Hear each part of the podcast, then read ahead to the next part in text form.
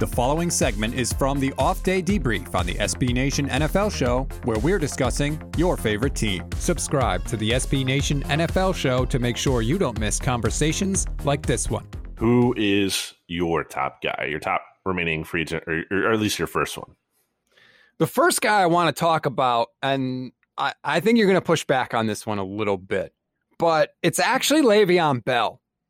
And I know that he's been kind of a forgotten guy, but he's still only 29 years old. Like, he, this is not an old guy. He's not 32, 33 years old. Everybody keeps talking about how Sam Darnold is going to be so much better because he's away from the Jets and Adam Gase. Well, what about Le'Veon Bell? When he went to the Jets, he was one of the best running backs in the league coming out of Pittsburgh. Everybody loved him. Oh, he's so patient. He's got a great style. What a weapon he is. He goes to football Siberia with the Jets and drops off the map. If anybody's going to bounce back after leaving Adam Gase, I think it could be Le'Veon Bell. Now, I don't think he's you know, a 300 carry a year guy anymore, a 300 touch a year guy anymore. But this guy can, he gained three yards after contact last season. So he's got some fight in him. He's a really good wide receiver still, BLG. If you need an extra running back, you know, a change of pace guy, he's not going to cost you a ton. I think Le'Veon Bell could be a steal. Did you have any teams in mind? Because I guess, I mean, I guess he's not going back to the Jets, although you know, new regime. But I'm guessing still not going to happen. Um, the Dolphins probably right could use some help in the backfield still. Um, maybe even looking at the Falcons, the Texans. Like, I don't know the the definite fit for him.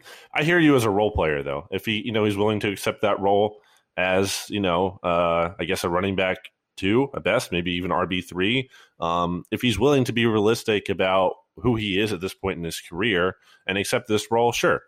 What about the Chargers? Hmm. Right. I mean, they've got first of all, they always seem to have injury problems. I would love the idea of bringing in Le'Veon Bell with the Chargers. You give Justin Herbert a little bit of, you know, another weapon out there. I know they have Ekeler, but the dude is always hurt. I feel like he's got a perpetual hamstring strain. Add Le'Veon Bell to that mix there. He'd be a great outlet for a young quarterback. It'd give him a chance to contend, which I think is obviously important to him at this point in his career. Like I said, he's 29 years old. And if I'm the Chargers, like you just have to keep stacking weapons. When you're in the division with the Chiefs, like, yeah, Le'Veon Bell, sure, come on down. Like keep adding to the pile there for the Chargers.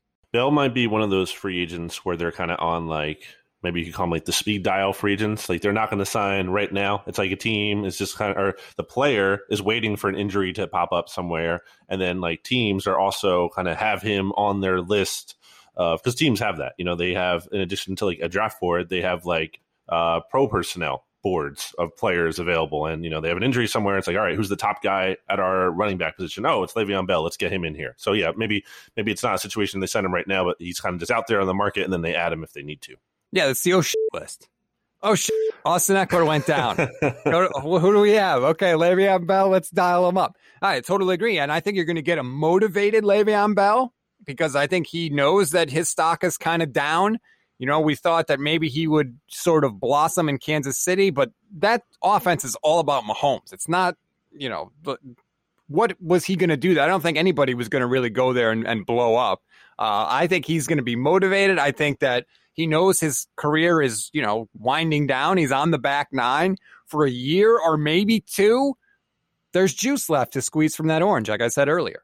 Better to be on the oh shit list than the shit list. You can hear the rest of this conversation by subscribing to the SB Nation NFL show wherever you get your podcasts.